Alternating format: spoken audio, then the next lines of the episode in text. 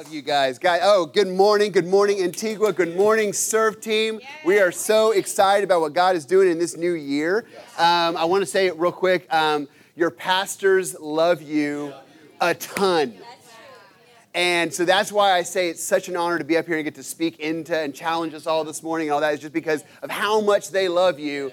That, that, educates me on what an honor this is to get to be up here. So I just want to say thank you guys to that. Thank you guys. Love y'all. Um, okay, I'm going to talk really quickly. Actually, going to go through uh, the story of Gideon really quickly. Um, so the, the, the, the, Israelites were in a really, really bad way in this, in this story. This is found in Judges 8, uh, 7 and 8. And um, the Israelites are in this really rough season of their lives. They're, they're, um, they're, they're, they have oppressors that have kind of occupied their land that God had promised them. And it was so bad, they were actually leaving their homes and living in caves. They were actually leaving what was comfortable just to get away from this oppression. And they began to cry out year after year after year to the Lord, and the Lord heard them. And he, and he, and he actually chose a man by the name of Gideon to, to deliver them. And so he gives Gideon this download of all this plan. But I think initially, um, what kind of stood out to me is that Shoreline City, we are the response of God to a, a people in Dallas and in Guatemala that are crying out. Children in sex slavery, marriages that are in distress, young people in college who believe that they have fallen too far from grace and there's no way that God can forgive them. You and I are that dis- we are that the answer, God's answer to, to the people of Dallas and Guatemala um, because he loves them so much. So, so he chooses this normal guy named Gideon, and um, Gideon raises this cry in Israel, literally blows a horn and uh, sends out messengers, and 22,000 people show up because they're like, you know what? We, we're smelling what you're smelling, Gideon. We're smelling the same thing. And that reminded me also of us as a serve team. Our pastors were called, they were chosen. God gave them a download, they gave them a plan uh, on how to attack this thing uh, that, that, that uh, we're seeing every single day at our jobs and in our families and, and in the places where we eat food and, and, and kind of live our lives. We're seeing this, this, this oppression of people. And our pastors answer that call. They blow a horn, so to speak, and all of us answer all of us answer. And we're saying, we're smelling the same thing you're smelling. We see the same thing you see. We want to be a part of this vision. So, so 22,000 people show up. God says that's too many. That's too many. I, I, I actually want to actually want to whittle this down. So, so, so uh, just to give you an idea, the, the Midianites who were oppressing them had actually made alliances with other nations, and, and so they had brought in over 120,000 soldiers to just kind of wipe the Israelites off the face of the map. And so 22,000 isn't even really a lot, you know? Um, and so 22,000 showed up. Uh, God says, Are they afraid? They're like, uh, Yeah.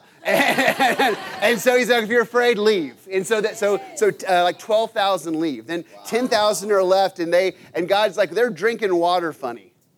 I, I, that's weird the way they're drinking water. You know what? Everybody who's drinking water funny, y'all need to leave. And so that, so, so, so 300 people, I guess, drank water right.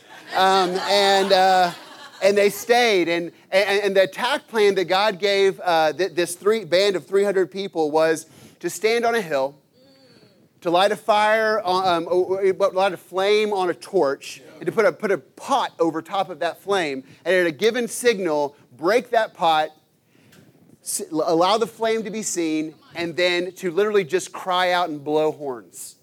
That was literally, that was literally the attack plan for these 300 people against 120,000 trained soldiers. And God, God wrought victory in that place. They literally, the Midianites and the, and the allies literally killed more of each other than the Israelites actually killed. And I, and I just was thinking about our crazy attack plan. I was thinking about 120,000. I was thinking about the issues we see every day, the things we hear on prayer requests, the things we see on a regular basis um, as, as, as, leaders, um, and how God has called us to make it on earth as it is in heaven. Our attack plan is our 12 stones, where, where in, in, the, vo- in the face of, of oppression and pain and brokenness and distress, we speak hope Our attack plan is to love people. Our attack plan is to preach the good news of the gospel.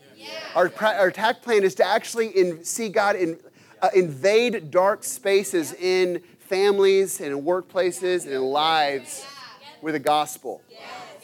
This is the this is the vision. This is the attack plan that our pastors have been downloaded. God's downloaded into them. They're downloading it to us, and you're downloading it into your teams. So I was thinking about the importance of alignment and unity. One of our 12 stones is actually that we protect unity. We protect it. And actually, that protection mostly happens in our hearts. Mostly that protection happens in our individual hearts and our thought lives. And so I kind of wanted to process through this a little bit because, um, because the, the message, the moral of this story, really honestly, is really two things. One, God will not share glory with anybody right? That's that's fundamentally he's saying like this is all about me, and until y'all get that, we're not we're not leaving. We're not going to go fight this battle until y'all understand that this is all about me and what I'm going to do. The second plan though is is that it is incredibly. Um, the indescribable power of God is activated and facilitated in unity. God looked at this group of people and he said, You're not doing it the way I've, I've, called you to do it. You're not doing it according to the plan that I actually set out your I gave to your leader. So, so you so see good. in this story that, that unity is part of the victory. The unity is actually part of the attack plan, like doing it the same way. Um, uh, you're going to break all your pots all at the same time. You know, there's, there's, there's no heroes. There's no, um, there's no, no, no like spotlights. God used unity to defeat an army that was much greater. And, so, since I'm looking at this and thinking about unity and alignment um, and thinking about what God's called us to do, I, I, I, love that the question as He's calling out the soldiers is not um, how skilled are these soldiers? What was their training? He, he didn't ask, um, he didn't ask uh, what about their ideas. What do you think, soldiers, as far as how we're going to attack this army? He didn't ask the soldiers about how badly they wanted victory. Like as those numbers started dwindling, I promise you, there was a lot of doubt. I promise you, there was some people there thinking like, God, I, I love you. I trust you. I think you're good. I'm pretty sure you're good. You got to have a plan in this. Uh, please don't send me to my death. I got kids. Um, as, we're, as we're kind of like processing through this, um, I, I, w- I, was, I was thinking about um, like what does it look like to be, what are some heart checks we can do as far as alignment and unity go? How do we know if God, this is so important to God? If our victory, if the things we see God doing in 2020 are, are, are that our unity is literally vital to that then I thought, well, how do we know if we're out of alignment? How do we know we're not unified? And so, so, so I was thinking about um, if you walk out to your car in the morning on the way to work, yeah. and you uh, look down and one of your tires, every, all the other tires are, are in good shape, but one tire is bald. And you take that, that to a mechanic. The mechanic, first thing he's going to check is alignment. Yep. That's the first thing he's going to check. And so, one thing that I noticed is that actually uh, being out of alignment causes premature exhaustion. Being out of unity, pulling in a different direction, actually causes us to be more tired than we have to be, or to be more um, feel overwhelmed than we have to be to, to feel like the, the task that is upon us is actually more than we can handle because we're actually not pulling in the same direction as the rest of our teams. We're pulling in a different direction. So it's causing premature exhaustion in us. The one is, is if you go out to your car and, and you're driving on the way to work and you kind of want to you want to tap that gas a little bit, you want to move forward a little bit faster, and you hit about 60 miles an hour and your car starts shaking. You take it into the mechanic, the first thing he's going to check is your alignment. And, and, the reason that this is, is because you actually have four tires pulling in different directions, trying to go, to, trying to go down the highway in a different direction.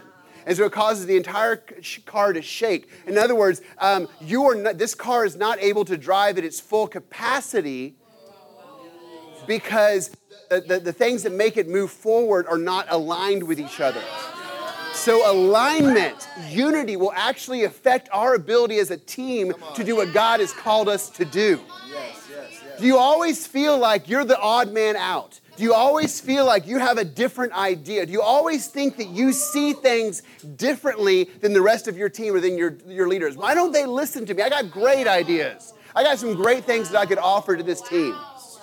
Um, and, and, then the last thing I was just going to say about the car analogy was that fundamentally, um, the issue with a car being out of alignment is that each tire is pulling in a different direction. So that means that, that, that fundamentally, each a tire is saying, this is the direction we should go. And, and as a result of that, the car will eventually completely break down. And actually, this is possible, actually can shake the car into, into the point where the body falls apart. Your not being in alignment, my not being in alignment, will destroy our team. It will literally destroy our team. Actually, one tire being out of alignment in the front will cause eventually the tire in the back to go out of alignment. You have an effect on the people you're serving with. So I want to talk really quickly, just really quickly, uh, with uh, a few attitudes to know if you're like, I need an attitude check. Am I in alignment? Am I out of alignment? Um, so here's some attitudes you might want to look at in your heart if you are asking yourself, Am I in alignment? Um, don't they realize how much experience I have? Is that a common thought? Everything that I ask, uh, I'm asked to be to do seems overwhelming. It seems more. I'm, I'm worried. I'm, I'm a little bit worried about overcommitting. If that's something you're feeling constantly, it may actually be that you're out of alignment. I love this church, but the way people talk is annoying. I love this church, but the way people talk, all the all the little phrases and all the little things that people say, and the you know what? That just that's annoying. Why? Can, I'm an individual. I speak in my own way. I say my things my own way, but but that's not what that's not how the victory happened with Gideon. It actually happened by them all doing the same thing at the same time. If I'm given an opportunity to speak into the direction of my team, I would change a bunch of things then I can be at peace. Then, after the, I fix all the things that I see that are wrong with my team or my church or my leadership or whatever it is you're seeing, then I'll be at peace. Then I won't feel all this feeling, this friction where I'm pulling in a different direction. If I can get them to listen to me, then I'll be at peace. They don't see what I see. Why was, why was that person chosen and not me? These are all indications that our heart is out of alignment, that you are you're actually struggling with this. And fundamentally, how you fix alignment on a car, and this is going to be my, the last thing I'll say, you fundamentally how you fix alignment on a car is you have to loosen all the bolts on the tires. And those tires have to surrender their direction. They actually have to surrender their direction to be in alignment with the rest of the tires in the direction that the car is intended to go. So that means that fundamentally, you and I's um, heart of alignment is going to fundamentally come when we are able to say, God, the victory is yours. What we're going to see in the future, all you want to do in 2020, that's going to be on you. And so I surrender my thoughts. I surrender my idols. I surrender the directions that I think that I should go. And I'm going to go the way that you have called us to go as a team. I was just, I just was remind, I just want to remind us one more time that um, we are the response. We are God's response to the cries of broken people who are feeling like they do not have hope. You and I have been chosen. We are that 300. We will see this incredible victory, but let's allow our hearts to be aligned with the vision that God, the plan that God has given us as a church, and we will see victory in that way. Love you guys so much. Awesome. Love you guys.